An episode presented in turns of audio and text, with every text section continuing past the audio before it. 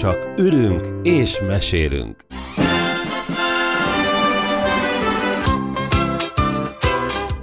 A főbb szerepekben Forgács V. András, Laska Pál, valamint Mester Ákos.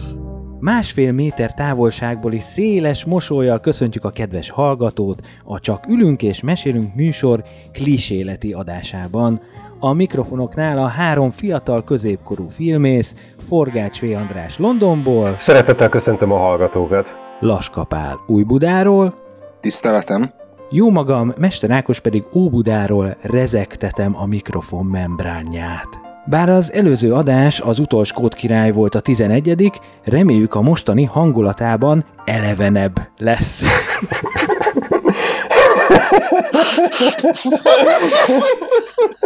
Azért ilyenek előtt figyelmeztes minket. Mint a Maksa, tudod, aki a saját poénjáról. Na mindegy. De Maksa Zoltán tiszteletére egyébként most bajuszt is hordok. Pedig nem kéne. Most már harmadik hete nincs mozi, esti séták, vagy épp ami a legújabb, délelőtti shoppingolás a közértben, próbáljuk tartani magunkban a lelket, és őrizni a mozi pislángoló lángját addig, míg újra forogni kezd a Máltai kereszt a vetítőgépekben. Ez az epizód tehát megpróbál kicsit jobb hangulatú lenni, éppen ezért csupa pozitív hírrel kezdünk. Folytatást rendelt a TV2 a mintapákból. Ezt újra kell venni. ezt, ezt újra, ezt, ezt így nem lehet. Ez a, leg, a legjobb, egyik legjobb hír a héten, hogy folytatás. Nem, ez így volt jó, ahogy mondtam. Hát neked is sikerült súlyozni azért, tehát így. Oscar elmegy a francba, ne egyszerűen. Mint apák, az kell ide. Hogyne. További híreink. Pali? Igen, megvan a magyar Oscar jelölt, Ugye Horváth Lili felkészülés meghatározatlan ideig tartó együttlétre című filmjét fogja Magyarország indítani az Oscar versenyben. Mm, nagyon szívesen mondanánk azt, hogy mindenki menjen és nézze meg a moziban, de hát ez sajnos objektív körülmények miatt nem lehetséges. Erőteljes és mind drámai, mind vigyátéki elemekkel operáló film, mindenkinek ajánlom nagy szeretettel, öm, bízunk a legjobbakban. Beszúrnám azt az észrevételt, hogy én a műsorra készülve megnéztem a Cinegó kínálatát, ahol már ott van a film, csak még nem megtekinthető, tehát oda van írva, hogy a licenc még nem áll, szóval még az is lehet, hogy, hogy valamikor idén ezt online meg lehet tekinteni, hogyha valaki nem tud várni. Én már láttam olyan szájtot, ahol egy csomó olyan 2021-es filmbe van téve, aminek Az van most a... itt ne. ez nem ez a műsor, Pali. Jó, oké, jó. Ez az egy magyar jelölt van az Oscaron, Pali? Nagyjátékfilmek között mindenképpen Horváth Éli filmje indul, azonban animációban meglehetősen ö, erősek vagyunk, ezért ö, például Andrasev nagyja Szimbiózis című filmje, egy ö, amerikai fesztiválon, SXXW-n öm, Ez a South by Southwest. külön díj, köszönöm, ott a zsűri külön díját nyerte el, és ezzel ö, elnyerte ugye az Oscarra való jelölés lehetőségét, illetve ö, M. Tóth Géza m, legutóbbi filmje a ö, Foil Filmfesztivál legjobb nemzetközi animációs filmjének járó díjat nyerte el, és ez szintén Oscar kvalifikációt érdemel. Ugye M. Gézának ez a második. 2007-ben volt a Maestro. Igen, igen. Úgyhogy nyilván majd januárban fogjuk teljes mértékben megismerni ugye a shortlisteket.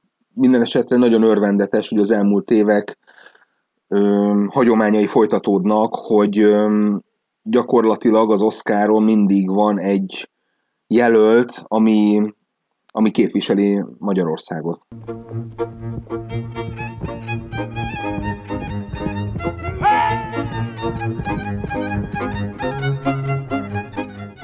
Majdnem azt mondtam, hogy hagyományá vált ö, rövid nekrológokkal ö, megemlékezni azokról, akik ö, eltávoztak közülünk, és ezért nagyon gyakran megfeledkezünk azokról, akik még velünk vannak. 80 éves Szomjas György, akinek a rendezései közé tartozik a Talpuk alatt fütyül a szél, a Kopasz kutya, vagy a Roncsfilm, illetve a Rossz emberek. Isten éltesse Szomjas Györgyöt 80. születésnapja alkalmából, és kívánunk neki még sok aktív évet. És hát kicsit megkésve, mert ez nem most történt, de Törőcsik Mari is ugye most volt neki egy szép kerek számú születésnapja, úgyhogy őt is Isten éltesse sokáig, és száguldunk tovább a hírekkel, ugyanis, és figyeljetek, Rivalda fényben a csüm, a Vakfolt Podcast után a hazai online rádió műsorok közül a legendás Gomba Presszó is ajánlotta szerény kis asztaltársaságunkat az internet népének. Először ajánlok podcastot. Ami már legrégebb óta ide fel van írva nekem, azt most, hogy kitörölhessem a listáról, ezt előveszem. Ez a Csak ülünk és mesélünk című podcast, melyet három rendkívül hozzáértő, hát fiatal, középkorú ember készít. Filmes. Ez egy filmes podcast. Mind a hárman értenek hozzá, és hogy gyakorolják a filmkészítést, amennyire én kivettem az ő beszélgetéseikből, és a sok semmire kellő haszontalan filmekről történő nyökögés, okoskodás, majomkodáson túl igenis vannak olyan beszélgetések, melyek értelmesen, sok információt rejtve, és esetünkben szórakoztatóan szólnak a filmekről. Na ez pont egy ilyen. Három nagyszerű, jó humorú, jó beszélő képességű és nagy tudású ember készít.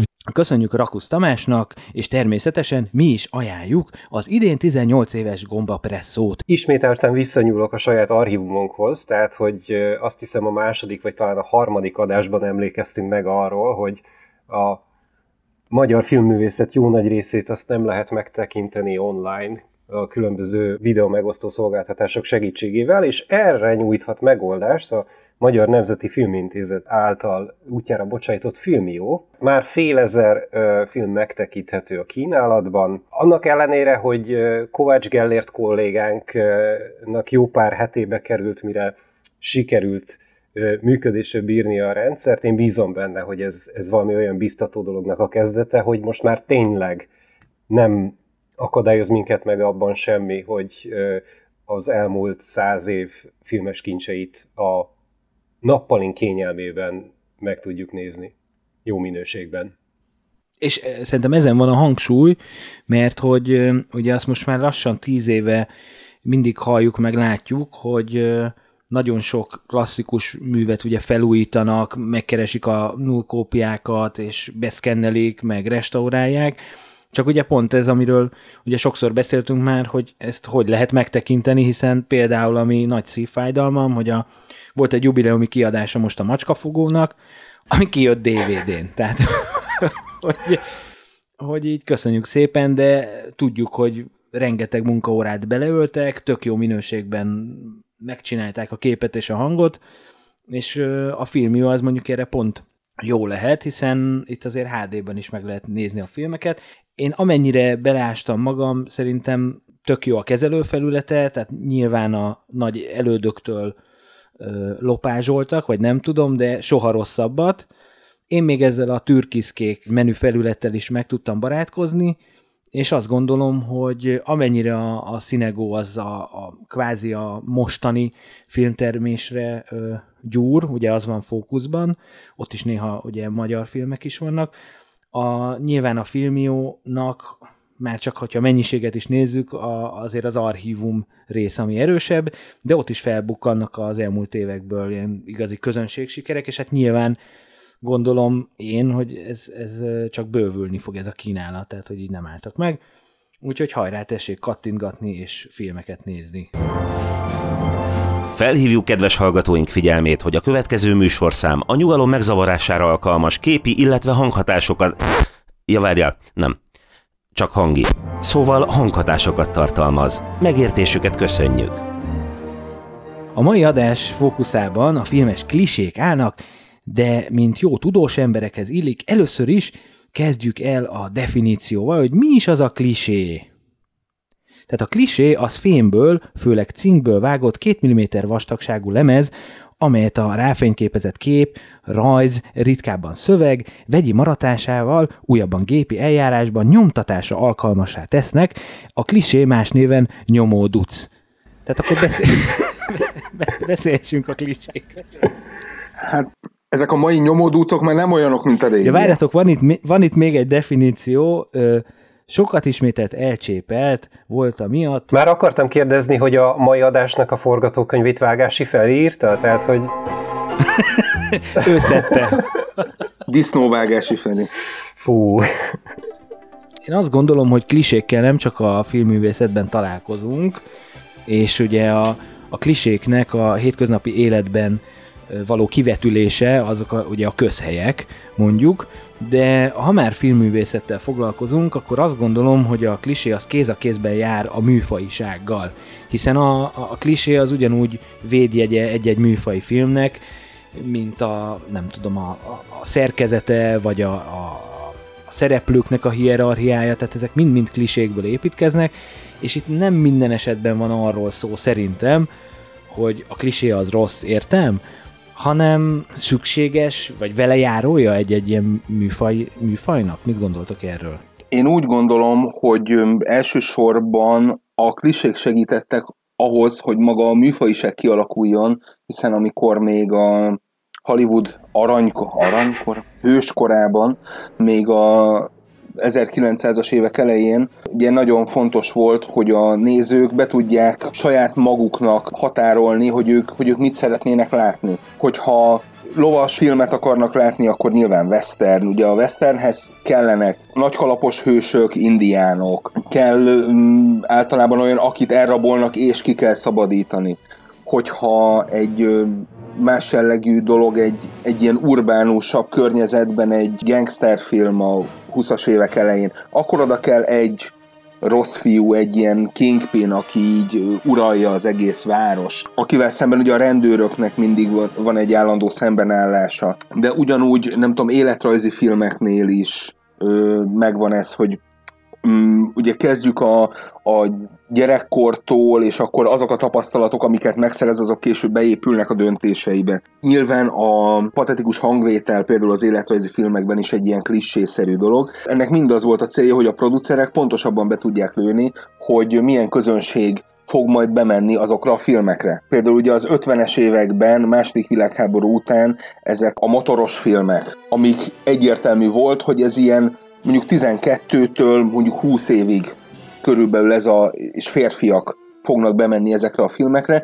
Nyilván olyan jellegű forgalmazásban mentek, olyan kerületekben, olyan mozikban vetítették őket, ahol főként ez a típusú korosztály volt, aki tényleg jegyet vett ezekre a filmekre. Hogyha ezt mostanra nézzük, és akkor már így a, a pozitív és orientáló szerepet egy picit zárójelbe is teszem. Mostanra azonban kialakultak olyan történetmesélési, nagyon gyakran dialógbeli klissék, amik ö, nem is biztos, hogy az eredeti forgatókönyvben például szerepeltek, mert nyilván ugye hát a, az írók próbálnak törekedni egyfajta újításra, hogy mindig egy, egy újfajta szemszögből mutassanak be egy ö, korábban már elmesélt történetet. Ez produceri nyomás, sokadik átírás, esetleg lerövidítése bizonyos jeleneteknek, hogy ne kelljen azzal foglalkozni, hogy hogy ami, ami klissés, az annyi, hogy az nem segíti sem a karakterfejlődést, sem pedig a történet előrehaladását. És, e, és ugye az életben vannak olyan szituációk, amiket így sokkal jobban kiszoktunk fejteni, vagy figyelünk az apró dolgokra is. Filmekben az unalmas részeket, azokat így elhagyják és a klissék nagy része ezekből az elhagyásokból keletkezik. Hát egyrészt menjünk egy kicsit vissza Ádámhoz és Évához, tehát hogy mindig volt egy pont. Rövid lesz ez az adás, jó? Okay. Minden klisé életszakaszában volt egy olyan pont, amikor az nem klisé volt, hanem egy újítás, egy, egy, egy hihetetlenül jó gondolat, egy jó eszköz. Azokra a kis klisékre gondoljunk, amik mondjuk az interneten gyakorlatilag évtizedek óta cirkulálnak különböző weboldalakon vagy e-maileken keresztül, tehát olyanokra gondolok, mint hogy a filmekben mindig ott, ahol a, ahova a hős tartott, mindig van egy parkolóhely, vagy hogy soha senki nem megy vécére, csak akkor, hogyha éppen valami erőszakos dolog történik majd vele ott a, a, a mellékhelyiségben. Ezeknek a kliséknek a legnagyobb része leginkább arról szól, ami a, a film, legalábbis a zsáner filmnek a sajátossága, a sűrítés Nincs időnk arra, hogy elmélyedjünk a technikai részleteiben annak, hogy mit jelent az, hogy nagyvárosban élni. Tehát, hogyha a főhősnek el kell mennie valahova és találkoznia kell valakivel, ha csak nincs valami nyomós fokunk arra, hogy a teljes útját letérképezzük, kezdve azzal, hogy keresi a kocsi kulcsát, hogy a dugóban ül, majd hogy parkolóhelyet vadászik, akkor érdemes ezeket a shortcut, az hogy van magyarul? Már nem emlékszem semmire. Tehát, hogy, hogy vannak ilyen, vannak ilyen amikor levágja az ember az ösvényt, és akkor, mert hogy ezek, ezek csak megakasztanak a cselekménynek a gördülékenységét. Rövidítés? Nem tudom. Igen, mert... igen, mert hogy végül is ez, az, ez a mi szakmánknak a lényege, a sűrítés. De ezek a dolgok szemet szúrnak a hétköznapi embernek, hiszen a hétköznapi embernek nem ez az élménye az életről. Illetve ugye Tom Clancy-t kérdezték egyszer, ugye a részben a vadászat a Vörös Októberre kapcsán, hogy, hogy mi a véleménye, hogy ő egy ilyen 6-800 oldalban részletesen leír nagyon sok minden, ami a filmben gyakorlatilag egy snit, illetve még annyi sem, egész egyszerűen kimarad, és ő azt hozta példának, hogy hát gyakorlatilag a film az olyan, mint az élet, csak az unalmas részek nélkül. Mondok valamit, ami önmagában ellentmondásosnak hangzik. A valószerűség fontosabb a valóságnál. A mozinéző ugyanis nem biztos, hogy úgy reagál a valóságra, mint ahogyan a valószerűre. És ezek a klisék, amikhez, mint mi meglehetősen audiovizuálisan jól nevelt ö, ö, emberek, akik most így vagyunk már 2020-ra, mi ezeket a dolgokat kvázi elvárjuk, mert ettől válik a film filmivé. Nem feltétlenül a 35 mm-es filmnek a szemcsészsége, vagy a Dolby uh, stereo, uh, vagy a Dolby digitális hang lesz az, amitől egy mozifilm mozifilmé válik. Ezek is fontos részei, de mégiscsak inkább a filmszerűség, a valószerűség, ami meghaladja a valóság ott. Azonosíthatónak kell lennie egyrészt a való életből is, de abból is, amit mi a filmekről tudunk és ismerünk. Kicsit politikusi hozzáállást érzek, hogy most így mindent ráfogtok arra, hogy hát de csak sűrítünk, hát azért, azért kell itt ez az egész. De azt jó, gondolom, hogy a klisé... Jó, oké, hazudgálok, egy csomószor ar- arról van szó, hogy egyszerűen nincs idő, nincs pénz, nincs ötlet. Kedvenc példám egyébként a, az Elveszett Frigyláda fosztogatói című filmnek van egy ikonikus jelenete, amikor Kairóban próbálja Indiana Jones megtalálni Mariont, a, a hősnőt, és akkor vele szemben föláll egy ember egy handzsárral, aki meglehetősen impresszíven villogtatja a kartforgató tudását, mire Indiana Jones előveszi a fegyverét és lelövi. Na most ez a kis jelenet, ami egy borzasztó jó poénnak látszik, ez annak az eredménye volt, hogy szerencsétlen Harrison Ford, hára, hát hogy mondjam, szépen és kulturáltan. Fosós hányos. Hogy rájött, a szapor, a fosás, hogy idézzem az érintetteket, hiszen a, hiszen a Tunéziában elérhető élelmiszer nem volt éppen az élelmiszerbiztonság legmagasabb fokán, úgyhogy kénytelenek voltak kitalálni rögtön valamit helyben, amivel át lehet hidalni azt az űrt, amit a egyébként előre megtervezett és lepróbált kard és ostor párbaj lett volna, és nem hogy, nem, hogy rosszul jött ki, hanem nagyon jól is jött ki, csak, mint minden, ebből is, miután ez a jelenet annyira jól működött, többször több filmes is, hát hogy mondjam, lemásolta, vagy legalábbis inspirálódott ebből, és ennek, ennek következtében maga ez ö, egyfajta klisévé vált. Olyannyira, hogy a, a 84-es végzett templomában ugye megidézik ugyanezt a, a, a jelenetet, csak éppen, és oda is nyúl ugye a fegyvertáskához, de nincs nála a pisztoly. Tehát, hogy ez már neki egy ilyen beégett dolog, viszont pont ott akasztottál meg, hogy a sűrítés mellett, és ez tök jó példa volt, a jellem ábrázolást is segíti például a klisé használata, hiszen egy lassított felvételben cigarettázva, kamera felé lépkedő akcióhősnél már tudjuk, hogy robbanni fog mögötte valami, és hát nyilván ez a rezignáltság, ez megint ezt a, a kemény tökű figurát erősíti. Tehát én azt gondolom, hogy mielőtt játszani fogunk, mielőtt készültem egy kis játékkal, még nevezzünk meg esetleg néhány olyan szempontot, amire jó lehet a klisé, vagy amire használják. Ugye az egyik az tök jó, hogy mondtátok, maga ez a sűrítés, leegyszerűsítés, hiszen 90 percbe kell elmesélni adott esetben egy 400 oldalas regény történetét. Én azt gondolom, hogy a jellem ábrázolást, vagy a karakterábrázolást is segíti, és milyen eszköz lehet még a klisék használata, hiszen ezt azért szemtelenül használják. Tehát mire használunk még kliséket? Szerintem az egyértelműsítésre Tehát, hogy egy adott jelenetben ne, ne legyen kétség a, a, hogy valójában mit látunk. Tehát nyilván nagyon sokféleképpen lehet ábrázolni azt, hogy a, az idegenek megszállják a földet, mostanra gyakorlatilag egyértelművé vált, hogy ugye egy kék fény ö, jön le az égből a földre, valamiből, valahonnan. És most, hogy a, hogy a földön ott most robban valami, vagy csak ez egy csatorna, amin keresztül zajlanak bizonyos dolgok, az, az nyilván kérdéses, de gyakorlatilag az elmúlt mondjuk tíz évben a Transformers-től kezdve a különböző Marvel adaptációkon át mindenhol megjelenik ez a földön kívüliek és a föld kapcsolatában ez a, ez a nagyon éles és világító kék, kék fény. Például arra is lehet használni a korhatárbesorolás miatt, ugye a, ugye a klasszikus dolog, hogy egy ez a L-alakú hollywoodi takaró, ami a nőnek mellig ér, a férfinak meg derékig. Tehát, Illetve hogy... minden ágyjelenet, hogyha 12-es karikájú a film, akkor az annyiból áll, hogy kisvenkelünk szemlesütve a ropogó kandaló tűzre a kamerával, és hát bízzuk a nézőkre, hogy ilyenkor mi történik. És... Illetve, hogy minden ö, csaj az ágyban spagetti pántos toppot, és egy ö, pici tapadós nadrágot hát... visel. Tehát, hogy teljesen függetlenül testalkattól, méretektől, bármitől. És valamiért a következő képben, mikor reggel van, akkor mindig a, a, a fickónak egy nagy pólója van a csajon. Vagy, vagy fehéring. És a, a, a csávó fehéringe. Igen. Vagy fe, igen, igen, vagy fehéring. És amikor ki kell ugrani az ágyból, akkor mondjuk a, a férfi már boxer alsó van, pedig azt ugye előtte még a konyhában láttuk, hogy lerúgja magáról a előző jelenetben. Igen, igen, Tehát, igen. ez valahogy visszaszáll. Tehát egy kis játékra invitálom az író urakat, és ezt a egyetemi oktatói aktivitásomból hoztam magammal, ugyanis ott, amikor... Ne vágj fel! Muszáj.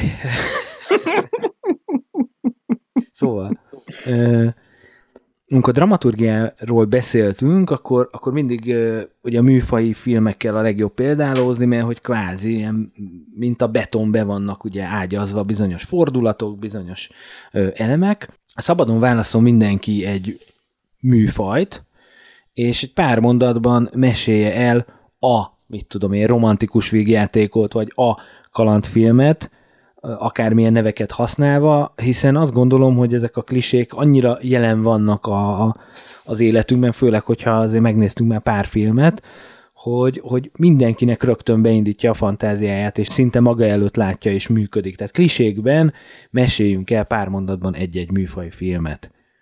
Hogyha most ez megijesztett benneteket, én nagyon szívesen kezdek, Tessék, tessék, egész nyugodtan. Nyilvánulj meg. Nekem igazából a, az egyik ilyen legbiztosabb klisé az a Hallmark karácsonyi film. Tehát azt gondolom, hogy most elmesélem minden idők Hallmark karácsonyi filmjét, ami általában úgy kezdődik, hogy a főhősünk egy 30-as éveiben járó nő, aki New Yorkban dolgozik, nagyon elfoglalt, nincs ideje semmire, és hát ugye minden évben egyszer, ugye adás és karácsony között meglátogatja a családját, akik mondjuk véletlenül pont Chicagóban, de legalábbis olyan részén laknak az Egyesült Államoknak, ami nagyon nyugatra van New Yorktól, és van hó. Tehát ez nagyon fontos kritérium. Megérkezik a nő, a film első 20 percében kell, hogy érje őt egy olyan tragédia, hogy kirúgják a New Yorki állásból, hogy megtudja, hogy a, a barátja megcsalja, és hát ö, úgy dönt, hogy ott marad a szülővárosában, ahol mit ad Isten, a diák szerelme, az épp a helyi kisboltban dolgozik, vagy a rádióban, vagy az étteremben, tehát igazából csak ilyen kipontozott részeket kell mindig kitölteni, és hát természetesen ugye a keleti partvidékről hozott know-how-t egy ilyen kisvárosi közegben megvalósítja a nő, és hát sikeresen felvirágoztat egy amúgy bezárásra ítélt rádiót, vagy éttermet, vagy kisboltot, és természetesen a sráccal is összejön, a szülők végre büszkék lesznek a lányra, és boldogan élnek, amíg le nem megy a stáblista. Tehát körülbelül szerintem egy ilyen terjedelemben ö, műfajtól függetlenül, de el lehet mesélni történeteket. Hogyha van kedvetek hozzá, akkor csatlakozzatok. Mondhatnám azt is, hogy ez egy generikus akciófilm séma, de általában egy kortárs akciófilmnek, amikor azt mondom, hogy kortárs, akkor nagyjából a 80-as évektől fölfelé számítjuk, mert ez még mindig működik, még akkor is, hogyha mostanában inkább gyakrabban találkozunk Bruce Willis kései korszakának filmjeiben ezzel. Ugye a főhős általában egy olyan professzionális személy, aki valószínűleg vagy rendvédelemnél, vagy hadseregnél, vagy valamilyen fegyveres testületnél dolgozott, szolgált, de a maga területén professzionális, aki belekerül egy olyan helyzetbe, amelyet elég gyakran a hatalmon levő tehetetlenek indirekt módon hoznak létre, és egy csoport jól felkészült, jól finanszírozott külföldi, hangsúlyozottan külföldi, ami ízléstől függően lehet orosz, német, angol. Ez függ a kortól, amikor a film készül, de leggyakrabban brit színészt lehet szerződtetni rossz ember szerepére, aki meg fogja testesíteni mindazt, ami igazából imponál a főhős számára. Tehát a, a, az, hogy jól felszereltek, hogy motiváltak, hogy professzionálisak, viszont szintén megtestesítenek egyfajta monolitást,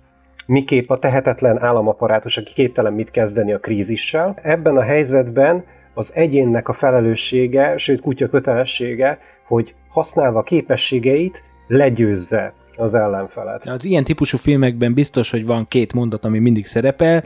Ez a film elején ez a vissza kell jönnöd John, vagy épp a, a keresztneve, a másik pedig, amikor szembeáll ugye a főgonosz és a főhős, és a főgonosz mondja, hogy mi, mi ugyanolyanok vagyunk. Tehát, hogy ez egy másik ilyen mondat, ami mindig. És, és ez gyönyörűen felbukkan ez a mondat az Austin Powers filmekben, és vissza is vissza is utalnak rá, hogy nincs olyan túl sok különbség közöttünk. illetve elhangzik általában egy ilyen hangsúlyos mellékszereplőtől, tehát az rendőrfőnök, katonai törzsörmester, hogy valaki végre magyarázza már el, mi a fene folyik itt. Igen.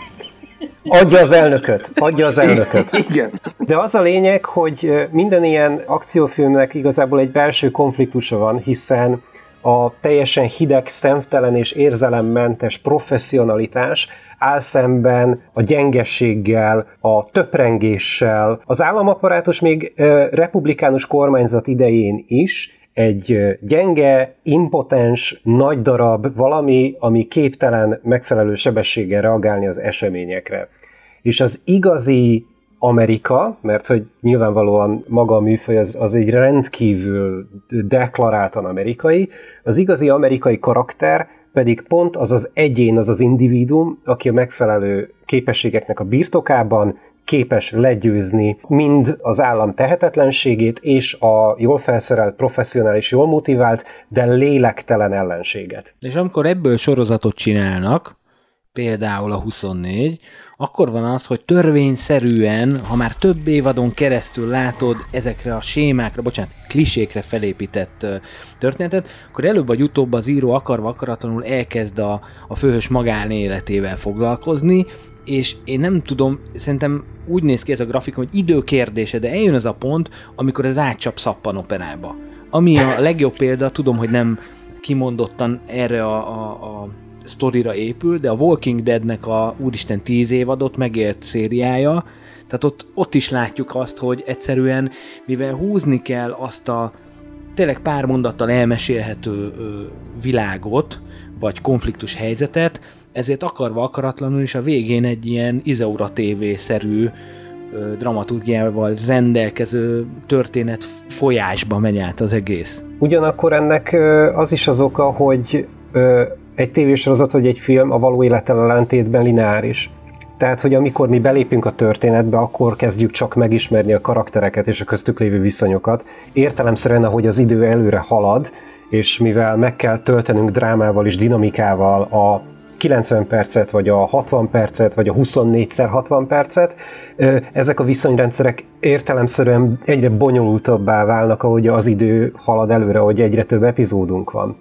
Míg ha belegondoltok a saját emberi kapcsolataitokba, nem feltétlenül bonyolódik ez olyan exponenciális mennyiségben a való életben, mint a filmben. Ezért is tűnik fel hogy hosszú időintervallumon át vizsgálva ezeket a kapcsolatokat, és amikor az ember kifut a makrokonfliktusokból, hiszen véges mennyiségű alkalommal tudjuk azt elhitetni, hogy van egy terrorista, aki meg akarja gyilkolni az Egyesült Államok elnökét, akkor értelemszerűen afelé fog az ember nyúlni, ami kéznél van, és mint az általad említett 24-es példánál maradva, ez a családon belüli konfliktus, amiből válik makrokonfliktus a későbbiekben. Nekem visszatérő rémálmon például, hogy a Hegylakó című sorozatot odáig húzzák, hogy tényleg csak egy maradhat. Tehát, és akkor ott áll szegény izé, Conor egyedül, és, és hát egy vége láthatatlanul nézi, hogy elpusztul a nap, aztán a többi csillag, tehát hogy így,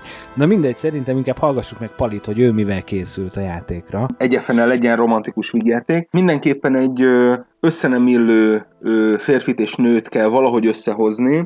Általában a történet során felbukkan egy szerelmi háromszög, amikor választania kell két különböző ember között. A főhősnek mindenképpen fontos, hogy a végén arra jöjjön rá, hogy az az ember, akit keresett végig, az végig a szem előtt volt. Általában ez a női főhősöknél van, hogy rájön, hogy amit ő végig valójában keresett és ugye próbált valamit elnyomni ezzel a dologgal, az, az egy igazi, valódi kapcsolat, és maga az az elsőprő szerelem, amit ő keres.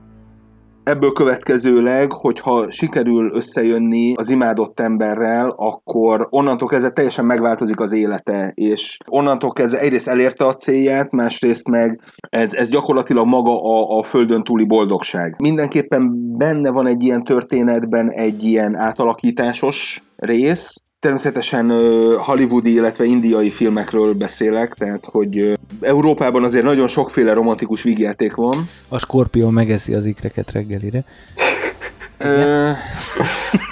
akár, a, akár még olyan is van, amit nem igen. Ö, amit nem Magyarországon forgattak. Hát az romantikusnak romantikus, hogy mennyiben vígjáték, annak ellenére, hogy azt írták a plakátra, hát azért az egy kérdés nagyon fura dolgokat is képesek belevinni a filmbe, ami később klisévé válik, tehát hogy például ez a stalking, ez, a, ez az állandó követés és megfigyelés, ez, ez egy romantikus gesztusként jelenik meg. Nyilván ugyanilyen, hát minimum fura ö, rész, ugye a nagy közönség előtti lánykérés. Hiszen akkor már ugye az alany egy nyomás alá van helyezve, hogy akkor most mit mond tízezer embernek a stadionban. Tehát vannak ilyen klissék, amik azért való életben azért ez minimum több kérdést vet fel, mint, mint ahányat megold. Ugyanilyen, hogy a, a kétségek mindig az oltár előtt merülnek fel, tehát hogy sosem korábban, pedig lett volna rá lehetőség.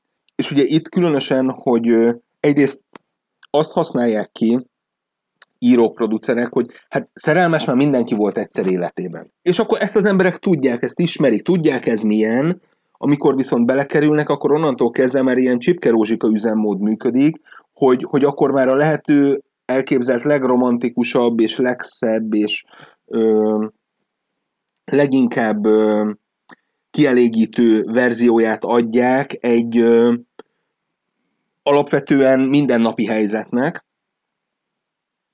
és, és ez hozza magával, hogy beletesznek olyan dolgokat is, amik hát valójában sok közük nincs a, a valódi élethez, valódi tapasztalatokhoz. Gimnáziumi filmek, ami szintén a romantikus vígjátékkal azért van, van némi kapcsolata, külön, különösen a 2000-es évek második feléig mindenképpen. Hogy a gimnáziumi szerelem az kitart, az, az örök életre szól. Tehát, hogy onnantól kezdve ők mindig ö, együtt lesznek, és például, hogyha valaki elmegy egyetemre, az egy probléma, hogyha nem ugyanarra az egyetemre mennek természetesen. De ugyanúgy mondjuk a prom night, mint öm, nem is tudom, érettségi banketnek lehetne hivatalosan nevezni. Szalagavartó. Szalagavartó. Hát én Jaj. nem olyanon voltam, de mint amilyen prom night-ok szoktak lenni, de tény és való, hogy mondjuk az angol száz kultúrkörben ez egy jelentős eseménynek minősül, és pontosan ezért próbálják ezt nagyon sokféleképpen megközelíteni. Valójában azt nem, nem sikerül meghaladni, hogyha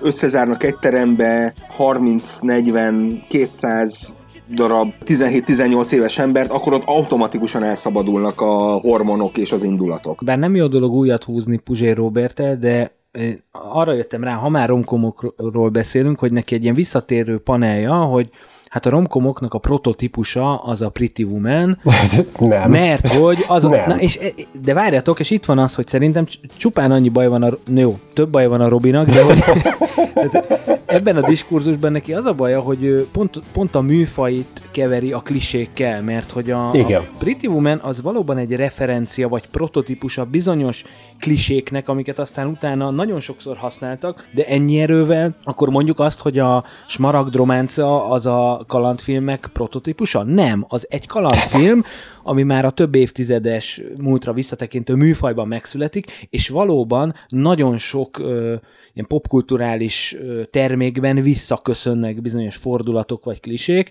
tehát ö, összefoglalásul, mint egy jó South Park epizód végén azt mondhatjuk el, hogy ma azt tanultuk meg, hogy azért a klisé az nem egyenlő a műfajisággal, viszont ugye a műfajisághoz nagyban hozzátesz, vagy hozzáad az, hogy kliséket használunk. Valami ilyesmi lenne a, a, a dolog lényeg, és közben felkészülök a sajtóperekre a Puzsérrel. Szerintem, szerintem abszolút ö, teljes mértékben igazad van, és telje, ö, akár bíróság előtt is vállalhatóak ezek a, ezek a kijelentések, úgyhogy Megnyugodtam. Illetve még annyit hozzátennék, hogy azért mondjuk a Pretty Woman-ben, tehát hogy a végén a Gary Marshall megteszi azt a ö, gesztust, ami, ami tényleg nem több, hogy a, hogy a legvégén, miután már elmesélte ezt a Csipke Rózsika történetet, tehát egyrészt tessék több Grimmet olvasni, másrészt meg ö, tényleg egy ilyen nagyon vágybeteljesítő történetet, hogy, hogy senkiből lesz valaki, ami, ami tökéletesen megfelel a hollywoodi standardeknek. Ö, a végén betesz egy ö, fekete hajléktalant, aki ki is mondja, hogy de hát ez Hollywood. Ez máshol így nem történhet meg, csak itt. Csak most, ezekkel a feltételekkel. Tehát ö, ő, ő tesz egy ilyen zárójelet. Nyilván lehet, hogy a Robi nem vett észre, vagy akkora már elaludt, és nem csak a, kikapcsolták az a baj, nem csak Robi tévét. nem vette észre, hanem utána még 200 filmrendező, aki ezt a receptúrát vette alapul. nyilván, hiszen nem, a, nem ezért az egy darab ö, három mondatos kiszólásért lett siker a film, hanem az előtte lévő másfél óra miatt, tehát hogy okés, csak hogy legalább a Pretty Woman-ben ez benne van, hogy igen, tudjuk, hogy ez ilyen. a filmnek tudnia kell saját magáról. A, a romantikus komédia tudja magáról, hogy romantikus komédia, ami azt feltételezi, hogy a néző is ö, ugyanazokkal az elvárásokkal fog beülni rá. Tehát, hogy nem fogja, nem fogja megkövetelni a romantikus komédia, hogy az ember elmélyedjen az egzisztencializmusban, vagy hogyha vagy megpróbálja ö, bolygatni a kapitalizm, a késői kapitalizmusnak a, a, a hátülütőit. Ez nem erről szól. Ez, mint te is, Pali is nagyon jól rávilágított, ez egy abszolút klasszikus Grimm mese. Na és hát igen, egyszer már erről volt szó, hogy ha én lennék a propaganda miniszter, de hogy, Majd jövőre, illetve két év múlva. hogy része lenne a tevékenységemnek az, hogy a moziknál, mikor kijössz, és ott van a kis zöld világító táblácska az ajtó fölött, de nem az lenne kiírva, hogy exit, hanem hé, ez csak egy film. Tehát hogy azt gondolom, hogy akkor ezzel zárhatjuk ezt a részt, és hát jönnek akkor a kérek szépen, nagyon jó címet találtam ki ennek a résznek, mert hogy valószínűleg sorozat lesz, jubiláló filmek 2020, te csodás!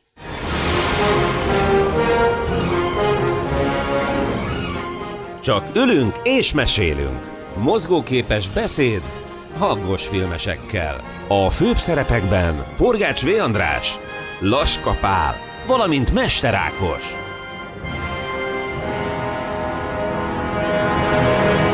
Adáshoz kapcsolódó Facebook csoport szinte felrobbant, miután ugye kiraktuk azt a posztot, hogy hát ez a 2020 ez egy nagyon jó év abból a szempontból, hogy nagyon sok jubiláló film van, és tessenek ajánlani olyan műveket, amik idén ünneplik a 10., 20., 30., stb. évfordulójukat, és hát meglepődve tapasztaltuk, hogy, hogy nagyon sok ajánlás érkezett, olyanok is, amikkel már szegről végről foglalkoztunk, olyanok is, amikről nem, és hát természetesen, mint a bázis demokrácia nagy hívei, ugye megszavaztattuk a, a dolgot, és három, de csináltuk egy shortlistet három filmből, senki ne legyen mérges, vagy, vagy, vagy csalódott, ez folytatódni fog, tehát nem, nem az van, hogy most foglalkozunk csak ezekkel a filmekkel, még bekerülhet a kedvencetek. Szóval, hogy három filmből a elsőprő többség a Pogány Madonnára szavazott, ami ugye egy 1980-as alkotás, 81-ben mutatták be, de ugye a mokép engedély szám az 1980-as, tehát ezzel a filmmel fogunk foglalkozni, az ötvös csöpik prototípusával, vagy, vagy nem is tudom, az e, a nulladik résszel, és most jön az első ö, sok, vagy pofon, mert hogy ez, ez egy vérbeli bújtorfilm, de hogy nem Bújtor István rendezte ezt a filmet, hanem Mészáros Gyula, aki ugye a társforgatókönyvíró is volt, és sokszor kritizáltuk már a Wikipédiát, ha Mészáros Gyuláról szeretnétek információkat megtudni, akkor ne a Wikipédián kezdjétek, mert olyan bődületes baromságok vannak odaírva, hogy ő rendezte az árvácskát, vagy a lilaakácot, tehát hogy így én azt gondolom, hogy fussunk neki ennek még egyszer. Mészáros Gyuláról ugye azt kell tudni, hogy nagyon sok filmben volt rendezőasszisztens, a mai napig él, 92 éves, e, Viszont 1984 óta én nem találtam hozzá köthető filmalkotást. Hát, nézd, végül is a, hát hogy mondjam, a Pantheonba való kerülés, ez elég egy olyan film, ami, ami jól sikerül, és a Pogány Madonna ilyen. Ott a pont. Úgy tudom, hogy neki volt egy kis ilyen előélete, a, már ami a krimit illeti. Ennek ugye a szakavatott felkent papja Laska Pál, aki amikor éppen nem nálunk koptatja a mikrofont, akkor a Tilos Rádióban mindenféle műfaj filmekről is értekezik, és hát én is ezért vagyok csak ilyen okos, hogy, hogy neki azért volt előélete, azt hiszem, hogy az is 1980-as, vagy talán 79-es volt egy tévésorozat, a megtörtént bűnügyek? Megtörtént bűnügyek, így van. Tehát, hogy ez egy ilyen antológia sorozatnak lehet mondani, és neki ugye a Holtak nem beszélnek című epizód dot rendezte ő. A szezon záró, ami színes volt, erre felhívom a figyelmet, mert 8 részes a sorozat, általában ezek Fóti Andor és Mágbertalan történetekből íródtak, ha jól tudom. Igen, szintén ez ilyen 70-es évek második fele, felében mutatták be ezeket a dolgokat. Igen, ott azért nagyon, mivel uh, itt ugye ügyészség, rendőrség, uh, tehát több állami szervet érintett a dolog, ezért hát mindig ugye azért a vörös honal az azért ott volt és hát mai szemmel vannak ugyan értékei a dolognak, de azok semmi, se, semmiképpen nem a történetmesélés vagy a karakterépítés. Kordokumentumként, hát kvázi mint a szomszédok, tehát annak tökéletesen megfelel. Mészáros Gyula is azért ilyen rendező asszisztensként volt sokáig, és, és egy-egy ilyen főleg televíziós alkotással ő azért letette a névjegyét, ő egy ilyen megbízható iparos rendező volt, és hát ezt a tulajdonságát használták ki ugye a Pogány Madonnánál is. A történethez ugye vissza kell menni ugye még a Sándor Mátyás című koprodukciós sorozathoz, szintén televízió, ugye 70-es évek vége, és az részben ugye olasz koprodukció volt, ahol Bújtor István volt a főhős, és ugye ennek volt Rómában egy nagy bemutatója, ahol részt vett Bud Spencer is, és Bújtor Istvánt bemutatták neki, mint hogy hát ő, ő a magyar hangja. Bújtor István elmondása szerint egy nagyon kellemes beszélgetés volt, és, és ő megkérdezte, hogy ha már egyszer itt vagyunk, akkor, akkor mondja már el, hogy mi a, mi a titka azoknak a filmeknek, amiket ő forgat, amik ugye akkora már ugye hozzánk is eljutottak, és hogy hát az volt a válasz, hogy egy nagyon jól, nagyon stabilan megírt forgatókönyv, vicces verekedések, ahol senki nem sérül meg, és egy gyerek aki ott van a történetben, nem főszereplő, de, de mindig egy ilyen, ilyen védendő dolog, és ezt nagyon komolyan vette Bújtor István, és ő saját maga, hát részben mondjuk ugye az első amerikai-magyar koprodukció, ugye az Aranyfej 1964-es film, nyomán kvázi megírta a Pogány Madonnának egy ilyen hát treatmentnek lehetne manapság nevezni, tehát egy pároldalas skriptjét, amit aztán hát több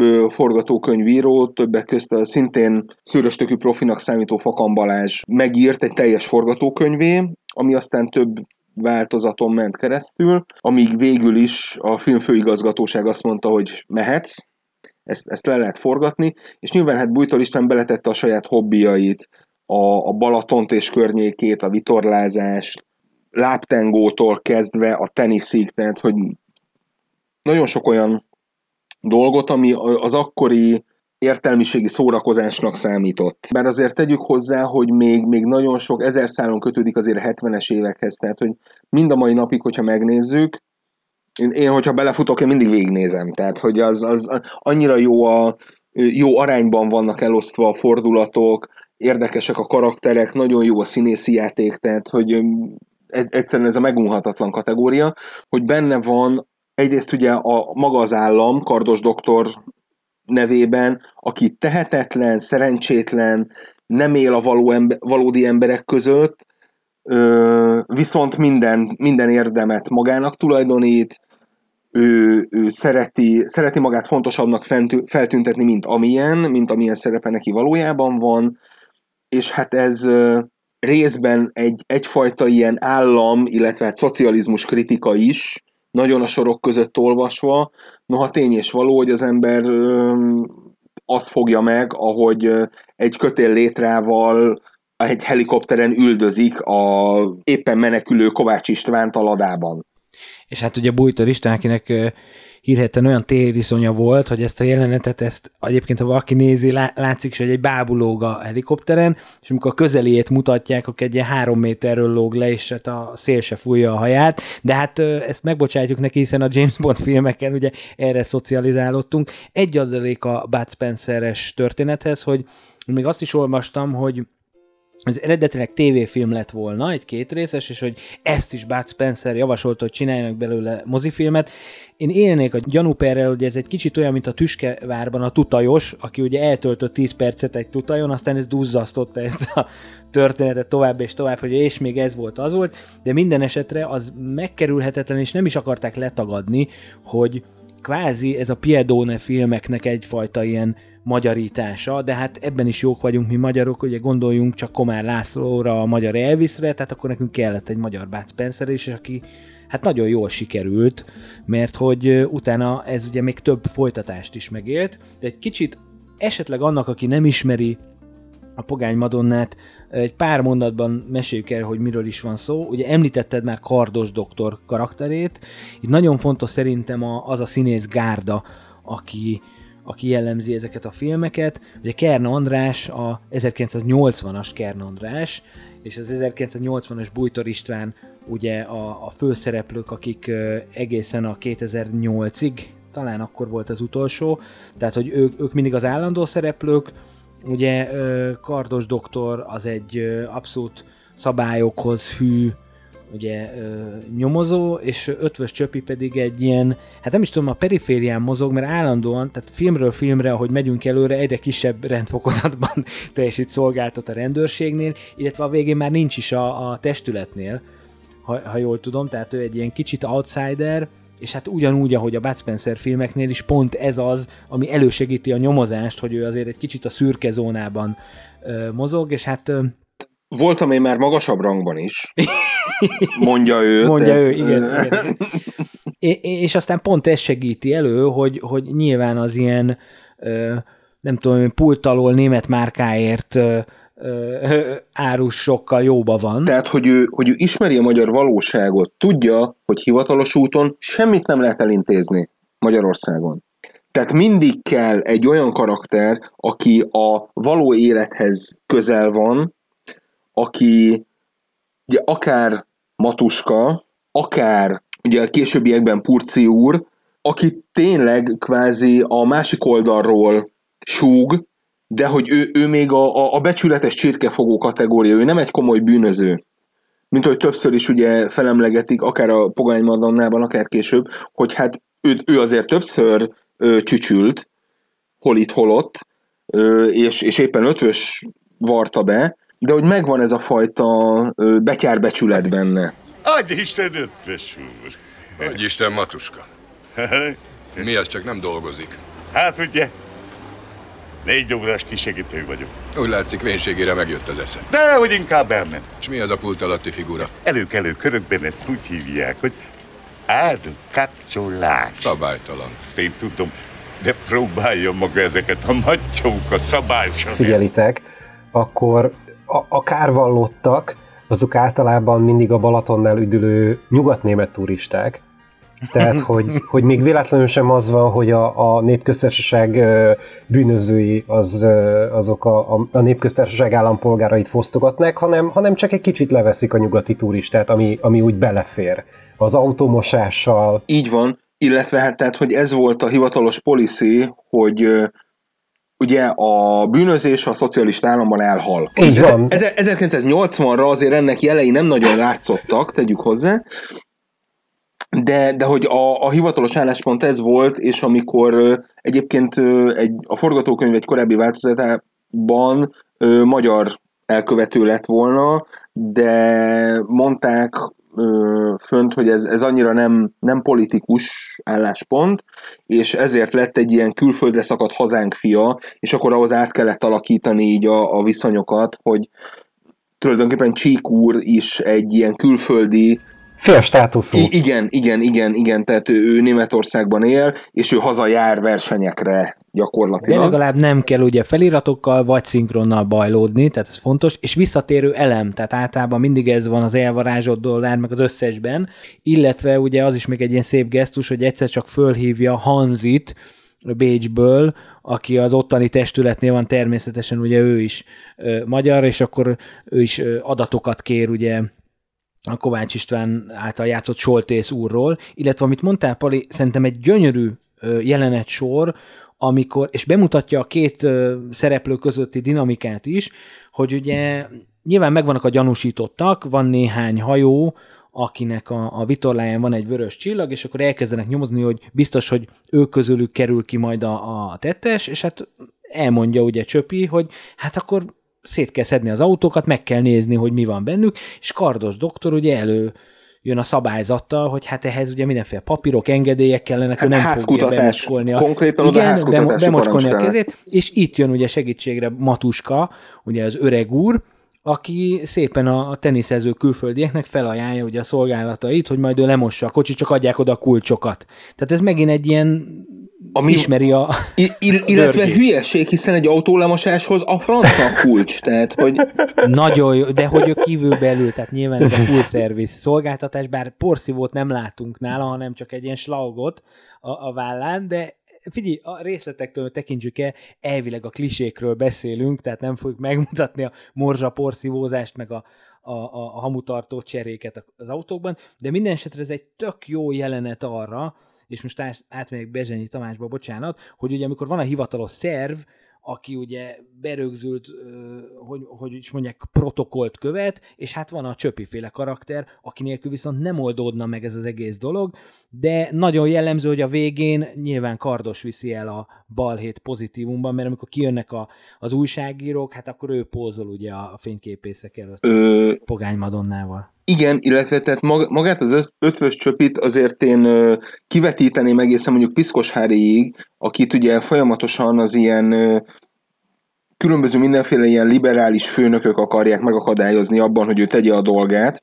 Ő kapja először ezeket a nem hivatalos forrásokat, akiket ő ismer régóta, hiszen rendőr kivel lenne kapcsolatban, hanem vagy bűnözőkkel, vagy más rendőrökkel. Néha a kettő ugyanaz. És hogy gyakorlatilag ezt ugye sikerül adaptálni Olaszországban a különböző policiaszkók figuráival, aminek egyébként a kvázi paródiája a, az eredeti Piedone, aki annyira ismeri Nápolyt, és annyira tudja, hogy kihez kell oda menni, hogy a csonka kezű eddig mi, mit csinált, és, és mi az ő gyenge pontja, hogy, de hát maga ugye Peppino, ugye a, a, a kis szerencsétlen, aki, aki kvázi egy bűnöző, mert lopcsal hazudik, és festi is magát valószínűleg, de hogy ő, mi- mégis egy asztalnál esznek a rendőrfelügyelővel, tehát Hadd kontextualizáljak egy kicsit, egy két percet, tehát 81-es ugye a film, jó, 80-as a film, csak hogy maradjunk a hivatalos számoknál, tehát ez azért is egy érdekes évszám és fordulópont 80-81. Ekkora már ugye nyilvánvalóvá válik, hogy az új gazdasági mechanizmus az úgy hát, megbukott. Tehát, hogy valamit kell csinálni, és ennek eklatáns példája lesz pont 1980-ban a Kojak Budapesten, aminek a, a cselekmény legnagyobb részét igazából azt tölti ki, hogy Kojak megpróbál felderíteni egy bűncselekményt, és kiderül, hogy nem történt bűncselekmény, csak éppenséggel diszfunkcionális ez a, ez a jelenlegi állapot, amiből majd, majd tovább lépünk egy újabb reformcsomag következtében, de hogy a Pogány Madonna is en, erre reflektál, ezért is jeleníthető meg benne a második gazdaság egyáltalán bármilyen szinten, még akkor is, hogyha bizonyos szempontból kicsit vicces az, hogy igazából a második gazdaság az a, az a turistáknak, a nyugati turistáknak a lehúzására épül, de, de mégis valamilyen szinten megjelenik, és nem feltétlenül negatív értelemben. Egy kicsit vitatkoznék Palival, abban a tekintetben, hogy igazából nem feltétlenül Kardos doktor itt a fő megtestesítője a hatalomnak, hanem a Zente Ferenc által megalakított kapitány, aki ugye a Siófoki őrsnek a parancsnoka. Ő az egy ilyen apafigura, aki nagyon szereti és tiszteli Csöpét, és tulajdonképpen bizonyos mértékig elnézi neki azt, hogy nem a bejárt szolgálati úton intézi az ügyeket, hanem egy kicsit, kicsit vagányabbul egyéni, egyéniben, de, de ő nagyon markánsan behatárolja a csöpinek a mozgásterét, amit ő nem fog átlépni. Tehát, hogy a hatalom az enged bizonyos teret az individuumnak, de, de ezek, ezek meglehetősen jól behatárolható korlátok. Ezért nem válik a, az ötvös karakter egy igazán, csak pusztán egy Piedone másolattá. Hiszen Piedone mindenkinek neki ment. Nincs olyan autoritása a Piedone világában, akine, akinek ő nem ment volna neki. Már nem emlékszem pontosan, hogy melyik Piedone film az, ahol konkrétan körözést ad ki ellene a rendőrség, és ki kell ugrani egy ablakon, hogy elmeneküljön előlük. Ez, ez egy ötvös csöpivel szemben elképzelhetetlen. Tehát, hogy ő akármennyire is sajátságos nyomozó, és a saját útját járja, vannak bizonyos határok, amiket nem fog átlépni, és vállalja a következményeit. Tehát, hogy ezért is még mindig a hadnagy, mert kvázi elfogadja a lefokozását, elfogadja azt, hogy abban a státuszba kerül, ahova kerül. Tehát ez egy nagyon érdekes, nagyon jó, szerintem egy nagyon jó kísérlet ennek a fajta főhősnek a korabeli viszonyok közé ültetésére. Az a baj, hogy ez nem igaz. Nem? Igen, mert az elvarázsolt dollárban ugye egy gyilkossági kísérlettel vádolják meg, Há. hogy ő ugye Barka Ilonával volt a hajón abban az időben, amikor neki a présházban kellett volna lennie, de hogy, hogy ez alapján, hogy valószínűleg az ötös csöpi követte el a gyilkosságot, azért adnak ki körözést ellene, és ugye akkor esik le egy volántefu, talán Ifa, ha jól emlékszem, Ifa, Ifának a platójára, és, és úgy sikerül elmenekülni, és gyakorlatilag azért, hogy elfogják, azért gyűlnek össze a végén a ö, hőlékbalon versenyre. Na most látod, most tudod, mit csináltál? Volt egy nagyon jól felépített elméletem, és te bejöttél a valósággal, meg tényekkel, és megtorpedóztad. Me- meg egy másik filmmel. tehát, hogy... nem, én, nem, nem, nem, Palinak is, Palinak is tökéletesen igaza van. Um, igen, igen. De, amit, de várjatok, várjatok, akkor én most itt igazságot teszek. Amit a Bandi mond, az viszont a, a, az első filmre, a Pagány Madornára abszolút igaz. Tehát én azt gondolom, hogy ők tényleg hungarizálták ezt a figurát, és ott megállja a helyét. Ha az egész sorozatot nézzük, akkor viszont látjuk azt, hogy Palinak van igaza, de hát könyörgöm, az idő is ment előre, tehát valószínűleg ezt a fajta szemtelenséget, vagy, vagy szembenállást már meg lehetett jeleníteni, meg nem volt ennek már akkora tétje, mint mondjuk, hogyha ezt a 70-es években csinálják, vagy nagy Isten 60-as években. Tehát én azt gondolom, hogy ahogy ment előre az idő, nyilván a karakter is fejlődött, nyilván reagáltak a, a Piedone-szerű történésekre is, tehát úgy lehetett ez, a, ez az ötvös csöpi még, hogy úgy mondjam, piszkosabb Hogyha, hogyha ebben meg tudunk egyezni, akkor kiadhatjuk a sajtó. Mert ugye egyébként ennek van nagy hagyománya a magyar filmőszetben és az irodalomban is ennek a talpra esett karakternek, aki feltalálja magát éles helyzetekben, csak ez mondjuk filmben és televízióban mindig úgy tudott működni, mint például Láng Vince, a hortikorszakba kellett a, a történetnek helyeződnie ahhoz, hogy az ő szembenállása a hatalommal ideológiailag megindokolható legyen. Tehát amikor Láng Vince azt mondja, hogy egy óra múlva itt vagyok, akkor annak csak és kizárólag a horti rendszer alatt lehet létjogosultsága, hiszen jelen politikai rendszerünkben, ami a Magyar Népköztársaság, ez, ez elképzelhetetlen, hogy valaki így viszonyuljon az államhoz. És ezért zseniális, hogy ugye minden rossz fiú ugye a nyugatra szakadt, és vagy a második világháborúban, vagy 56 után, és ott kvázi ez a métej ugye rájuk ragadt, és hát ezért lettek ők bűnözők. Tehát gyönyörűen megvan ez válaszolva. Tudtok-e esetleg valamit nekem mondani a randori kaszkadőr csapattal kapcsolatban, mert hogy itt az van a film végén kiírva, hogy ugye ők szolgáltatták a mindenféle bunyós jeleneteket, és az fel is tűnt, hogy mondjuk egy, egy Lindához képest, vagy, vagy későbbi magyar filmekben a, a, a kaszkadőr nem tudom, munkához képest ők tényleg ezt az akrobatikát magával, a komédiával vegyítették, ahogy a Bud Spencer filmekben is, és én nagyon kevés dolgot találtam róluk, általában ilyen, ilyen ö, ö, vidéki napilapokban számoltak be arról, hogy ők megjelentek, mit tudom, az EGRI főiskolán, és tartottak egy bemutatót, és valahogy nem tudták kezelni a nézők, hogy most ezt komolyan kell venni, vagy, vagy féljenek tőlük, de közben meg viccesek is voltak, hogy nem tudom, hogy ezzel kapcsolatban van-e valami info.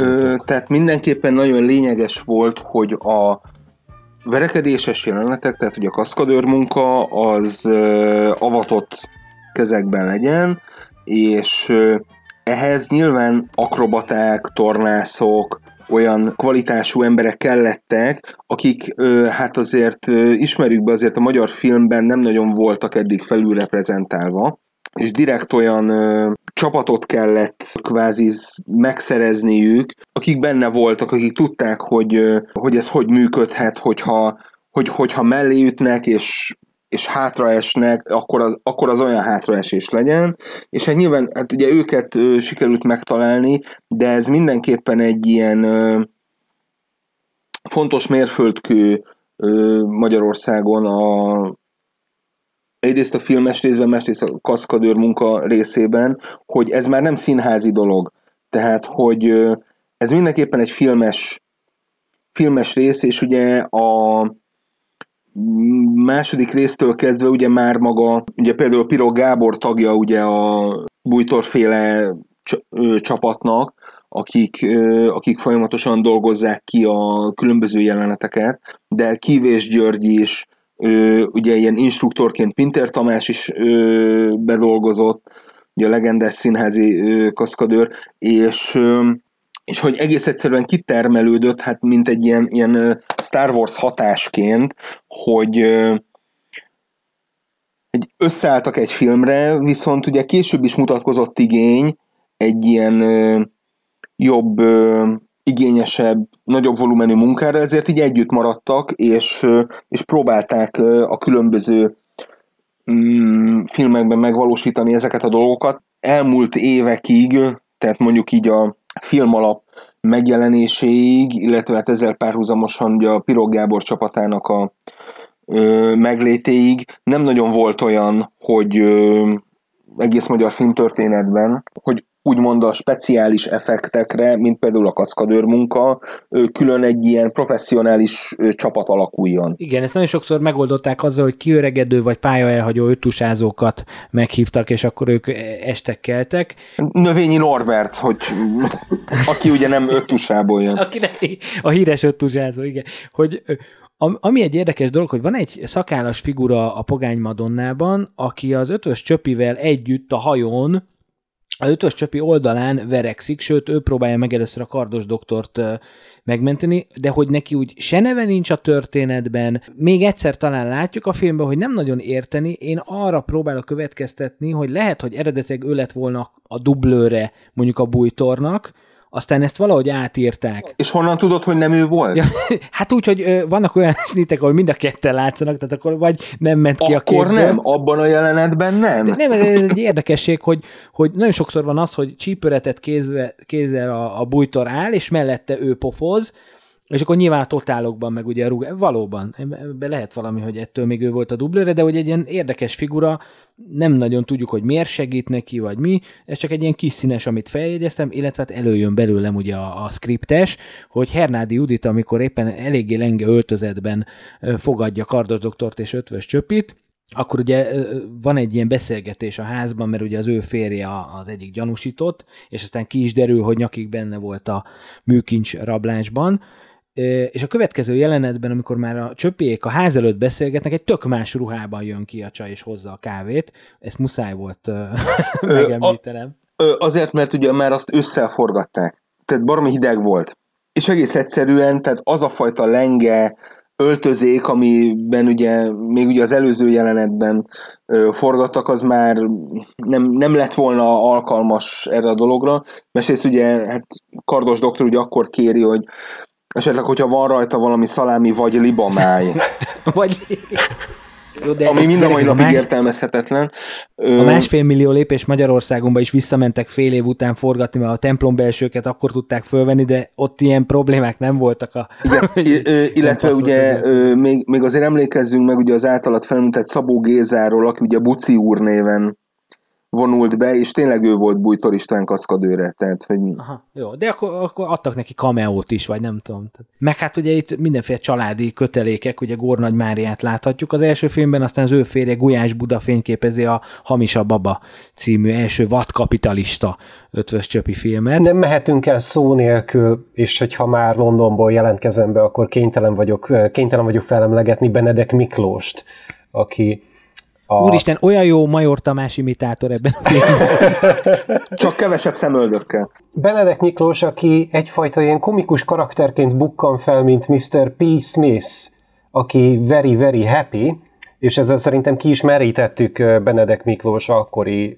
angol szókincsét, abban az abszolút makulátlan öltönyben és köcsökkalapban, de aztán kiderül, hogy ő neki jóval, jóval nagyobb a, a szerepe az egész rablásosdiban, mint az később kiderül. Tehát, hogy a, a Hogyan látunk más népeket című örökbecsés egyre, egyre vastagabb könyvben ez majd egy ilyen eklatás fejezetet fog elfoglalni, hogy hogyan látjuk mi a britteket. Ugye maga ugye a Peace karakter, Pisi Kovács. ugye még az első Woodhouse regényt, amiben megjelenik, azt maga Devecseri Gábor édesanyja Déguti Erzsébet fordította, és akkor már így kultúrtörténetileg is nagyjából elhelyeztük a Pogány Madonnát.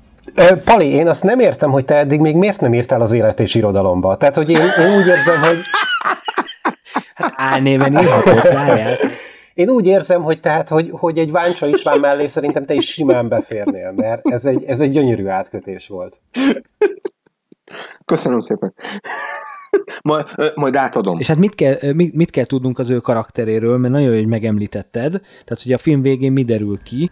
Ja, hogy, hogy spoilerez, spoilerezzünk? Simán, 40 év után jó. gyerekek.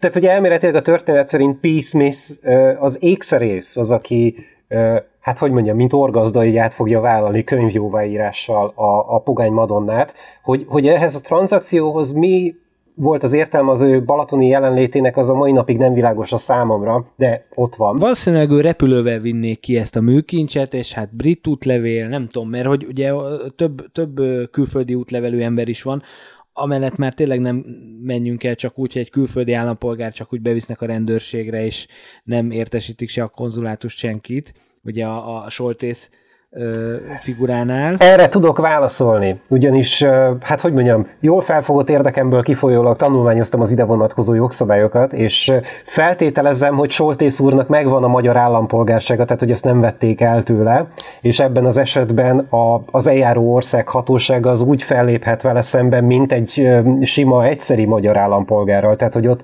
Ezért nem szabad a magyar útlevelet magatokkal hozni vissza, tehát hogy...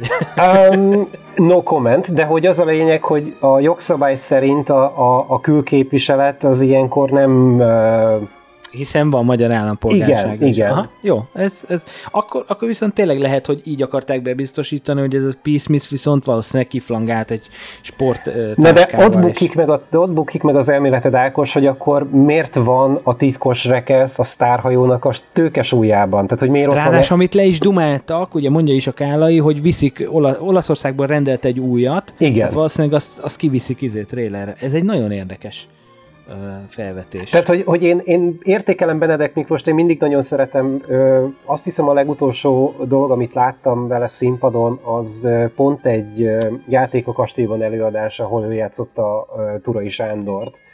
De nem feltét, tehát hogy, hogy visszagondolva, igen, ez, ez, ez történetileg nem biztos, hogy indokolt az ő jelenléte a Pogány Madonnában, de nem fogok tiltakozni, tehát hogy én mindig örömmel látom őt. a kis színes, tudod. Kis színes. Na hát én azt gondolom, hogy kiderült a, a kedves hallgató számára is, hogy mi ezt a filmet 40 év távlatából is szeretjük, és abszolút ajánljuk. És hát ha már beszéltünk a filmióról, ugye ott pont a, a restaurált kópia elérhető és élvezhető, úgyhogy tessék megnézni, vigyázzat, mert függőséget okozhat. Csak ülünk és mesélünk. Mozgóképes beszéd hangos filmesekkel. Író karca, a következő felvonás. Előző műsorunkban ugye alternatív történelmi filmekkel kellett foglalkozni a két író zseninek. Ugye Pali Feszti körkép a film, ez volt a munkacím, amit én adtam, tehát hogy ö, Jó is volt? Váljon Palinak azért. A cím, A cím jó volt. a címen nem volt baj. Bandinak ez a Budisztambul Ausztropest, ez is az én ö, elme szüleményem. Ott ugye arról volt szó, hogy nem egészen úgy Azon még dolgoznék. igen, hogy ne, nem egészen arról úgy történik meg a rendszerváltás, hogy ez a 89, ahogy mi ezt megéltük, hanem hogy kicsit ugye, azt hiszem az első világháborúnál vett egy nagy kanyart a történet, mert ugye az oszmán Igen. birodalom nem esik szét. Sokáig Pali filmje vezetett, de most, ahogy ránézek itt a, a Black Friday napján felvett adásnál, kérem szépen fej-fej mellett halad a, a két történet, úgyhogy nem tudok eredményt hirdetni, de majd talán most. Ugye az volt a feladat, aminek a munkacíma remek remake, hogy ha már jubilálunk, és a 2020-ból menekülünk a 10-20-30-40-50 évvel ezelőtti filmcsodák irányába, akkor próbáljunk meg ö, remake-eket pitchelni, tehát egyszer már működött alapon, megpróbálunk híres vagy ismert filmeket újra feldolgozni.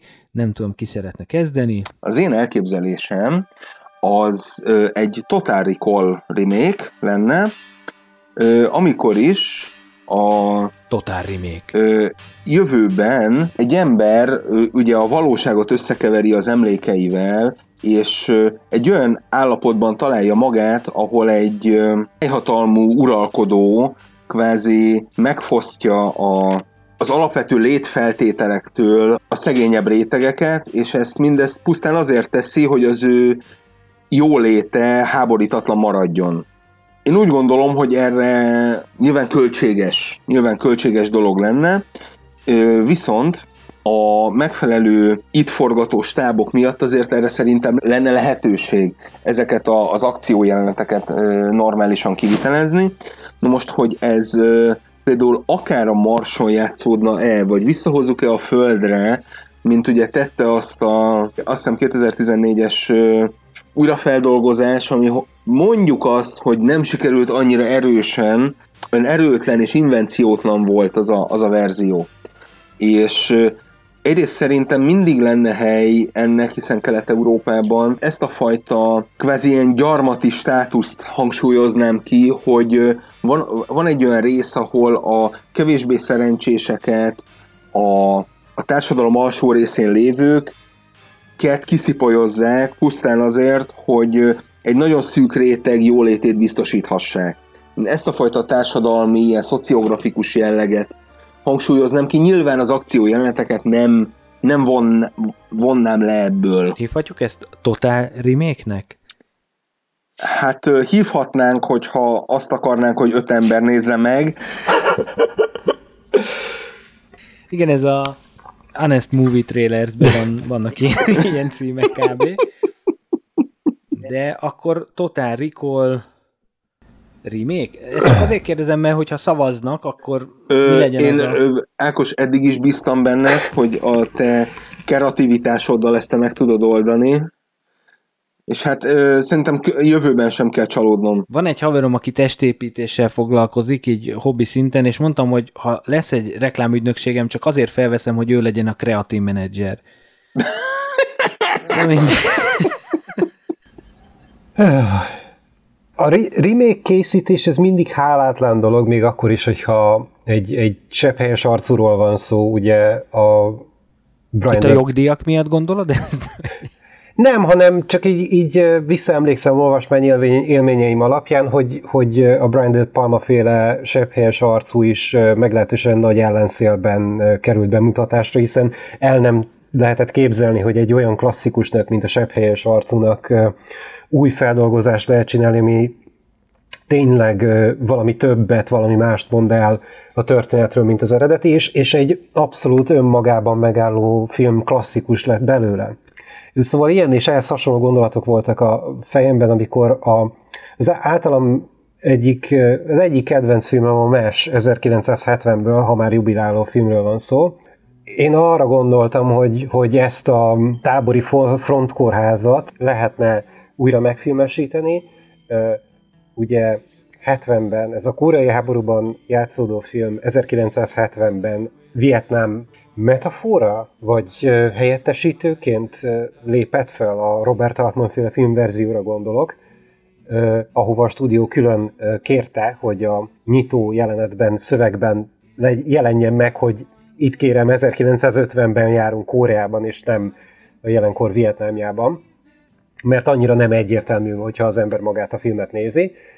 Én a cselekményt ezért ilyen ki, kimondva, ki nem mondva Irak és Afganisztán közé tenném egy ott létesített frontkórházba, és mivel ma már a, a, a hadviselés mint olyan másmilyen, mint amilyen abban az időben volt, hiszen nem sorállományú katonák harcolnak ebben a aszimmetrikus háborúban, amit terrorellenes háborúnak hívunk, hanem kvázi professzionális szerződésesek, más más jellegűek a, az ütközetek is, és ebből kifolyólag azt a fajta nagy és tömeges meatball surgery-nek hívott primitív tábori ö, sebészeti eljárások nem annyira játszanak, hanem ezek sokkal jobban felszerelt kórházak, itt más jellegű problémái lesznek az itt szolgáló orvosoknak és nővéreknek, aminek egy része ismerős is lehet akár az eredeti filmből, de az, az azért mégiscsak magának a kornak a, a terméke, és ez látszódik nem csak a karaktereken, a poénokon, de az egész millión, és szerintem ez az a fajta történet, ami ö, átmenet tudna lenni egy kicsit a Hurt Lockernek a realizmusa, és és mondjuk egy, mondjuk egy 22-es csapdája nagyon-nagyon éles, nagyon-nagyon szatirikus hangvétele között. Tehát szerintem ennek lehet, létezne létjogosultsága. Hát meg egyszer már mm, beszéltél a mesről itt adásban is, és ami azt gondolom, hogy független a technológia változásától, vagy a világpolitika változásától, azért ott vannak olyan erős motivumok, például a hadsereggel, mag- magával ezzel a militáns viselkedéssel kapcsolatban, ami viszont örök. Tehát a, a, akár a spártaiaktól kezded, és a nem tudom, a űrtengerész gyalogosokig, azért maradnak olyan dolgok, amik viszont mindig örökké teszik. Hát Igen, és nagyon furcsa egyébként ránézni arra, hogy mi a, az úgynevezett mainstream fősodorbeli hollywoodi termék, ami a terrorellenes háborúról szól, és nagyon furcsának találom, hogy a, az igazán maró, gúnyos szatírája ennek az egész konfliktusnak, ami most már lassan 20 éve zajlik, amit ezre elképesztő, hogyha belegondolunk ebbe, hogy most már jövőre lesz 20 éves a terror elleni háború, hogy, hogy mégis a, a, a Team America World Police kivételével én nem is nagyon tudok felidézni olyan szatirikus alkotást, ami ezt, ezt a dolgot dolgozná fel. És azért az nem egy régi, nem egy új film. Farkasok völgye, Irak. Na jó. Ö, hú, tehát a, a, az már egy trilógia ráadásul most már, tehát hogy már három film készült a, a szereplőkkel, ez egy török, török filmfolyam, nevezzük így, aminek a legelső darabja, ami ö, szerepelteti a rossz emberek között Billy Zane-t. Billy Zane. Um, illetve, illetve a deklaráltan zsidó származású amerikai katonaorvost, aki Gary Busy lesz valamilyen kifürkészhetetlen oknál fogva úgy gondolták. Ránéztek Gary Busyre, és azt mondták, na, ez úgy néz ki. Igen, az egy akár külön adást is megérdemelne az a három film, mert igen. Ja, hát ez a Csüm háborúba megy című adásban lesz majd. Minden esetre nagyon szépen köszönöm a két uh, reméket. Nem tudom, akkor a tiédnek az legyen a munkacím, hogy Mesher? Vagy nem, nem tudom. Legyen. Le, én rád bízom. A fantasztikus remake ötletek után jön a következő fordulóra való felhívás, az írók harca legközelebb ugyanis karácsonyi filmekkel szeretne foglalkozni, várjuk az íróktól a magyar karácsonyi családfilm receptjét, úgyhogy legközelebb ezekkel fogunk találkozni, addig is szavazatok, hogy melyik ötlet tetszett most nektek jobban. Felhívjuk kedves hallgatóink figyelmét, hogy a következő műsorszám a nyugalom megzavarására alkalmas képi, illetve hanghatásokat... Ja, várjál, nem. Csak hangi. Szóval hanghatásokat tartalmaz. Megértésüket köszönjük. És most így az adás vége felé ajánlani fogunk.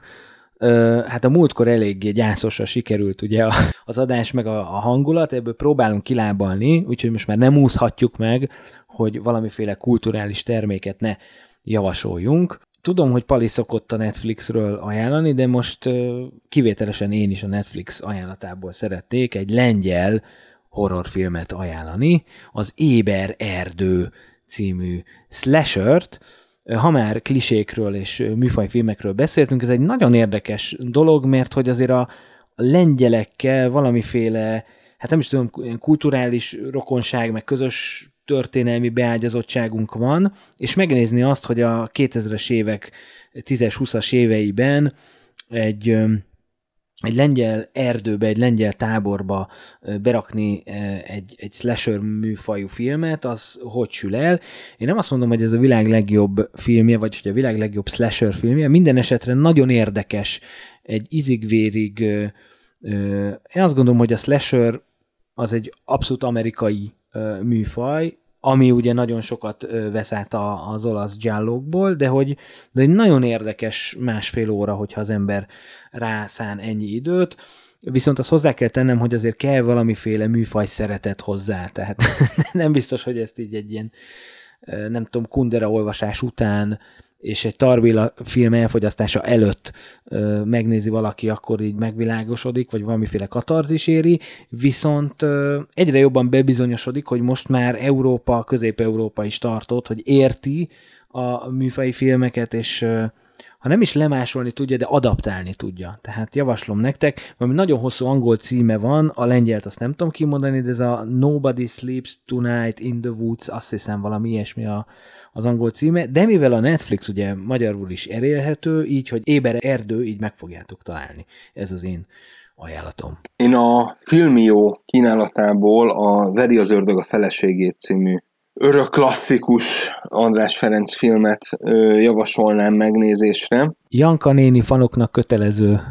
Igen, hát egy me- meglepően új dimenzióját látják majd Pásztor Erzsi játékának. Ugye részben hát a, a Pogány Madonnának egyfajta ilyen ellentétele, hogy a 80-as évek elején, 70-es évek végén hogyan zajlottak a, a dolgok a Balaton partján, és, és egy hallatlanul szórakoztató, kicsit ilyen cseh új hullámos megfogalmazása annak a fajta életérzésnek, ami, ami akkor volt, és talán mind a mai napig ez, ez érvényes, amikor a, a nagyvárosból lemennek az emberek vidékre, akkor, akkor mivel találkoznak, mivel szembesülnek, illetve hogy a kultúra az mennyiben hat, vagy tud hatni egészen a vidéki, akár falusi környezetben is.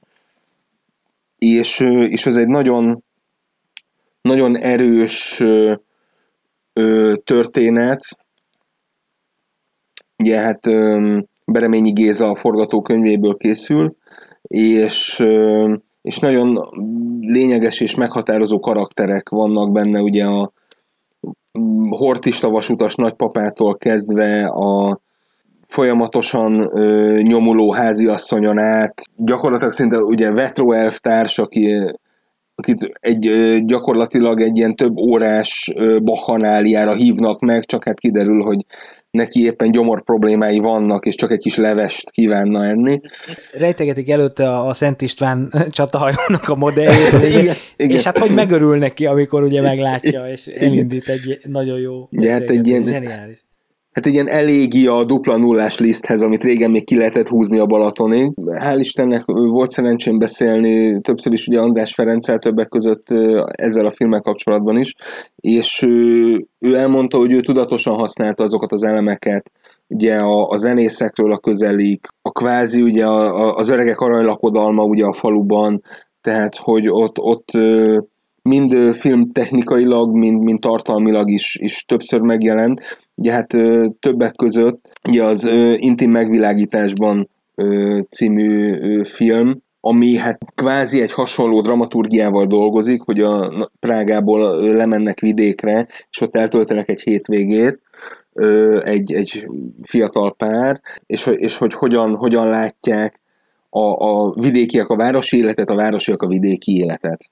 Amit én fogok ajánlani, az nem mozi, hanem színház, ugyanis egy három héttel ezelőtt elindult egy új platform, aminek az a, az a neve, hogy színháztv.com. Radnai Márk nevéhez fűződik a, az elképzelés, Kovács Patricia az egyik házigazdája ennek a kezdeményezésnek, és egész sok társulat állt össze, hogy gyakorlatilag színházi közvetítéseket, színházi előadásokat lehet élőben látni ezen a platformon.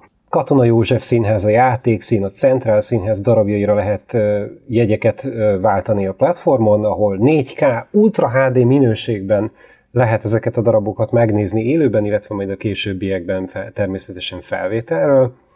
És ez egy, ez egy nagyon, nagyon érdekes kezdeményezés.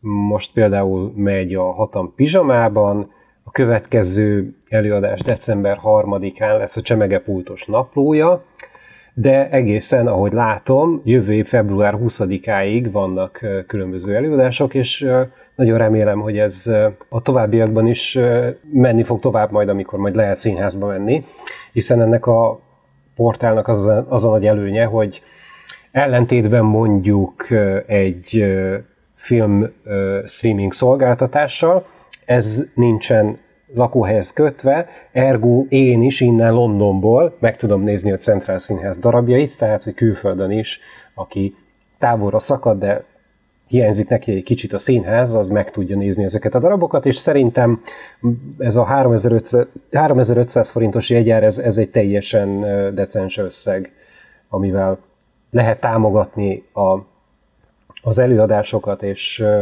remélhetőleg így így ezek a társulatok is egy kicsit át tudják vészelni ezt az időszakot, amíg nem lehet rendesen kinyitni. Köszönjük szépen! Végéhez ért. Az adásunk, ami reméljük, hogy tényleg elevenebb volt, mint az előző, csak hogy keretes legyen a szerkezet, és hát továbbra is arra buzdítunk mindenkit, hogy amellett, hogy filmeket fogyaszt, és esetleg ajánl nekünk a, Facebook csoportba, hiszen a jubiláló filmekkel nem álltunk le, azért még van pár hét a, az évből, tehát még 2020-ban tudunk talán egy-két filmről beszélni, amelyik most ünnepli a 10, 20, 30, 40, 50 éves szülinapját, szóval hogy tessék folytatni, és hát a legfontosabb, hogy maradjon mindenki negatív. Úgyhogy ezzel a fantasztikus gondolattal... Ezzel a pozitív üzenettel. Ezzel a, ezzel a pozitív üzenettel búcsúzunk. Pali és Bandi nevében is búcsúzik a házi gizda Ákos. Sziasztok! Sziasztok! And I'm very, very happy. Kell még egy szó Kicsit szomorkás a hangulatom máma Szomorkodásra semmi ok. Feltett szándékunk, hogy visszatérünk, és legközelebb is csak ülünk és mesélünk.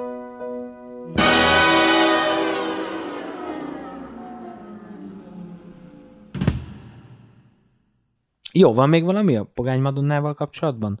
Tényleg a szoborról beszéljünk, mert hogy sokan beszopták, hogy ez igazi, és mentek is Tihanyba, hogy hadd lássák. A szobor igazi. Ne, egy gipszobor. Gipszből van.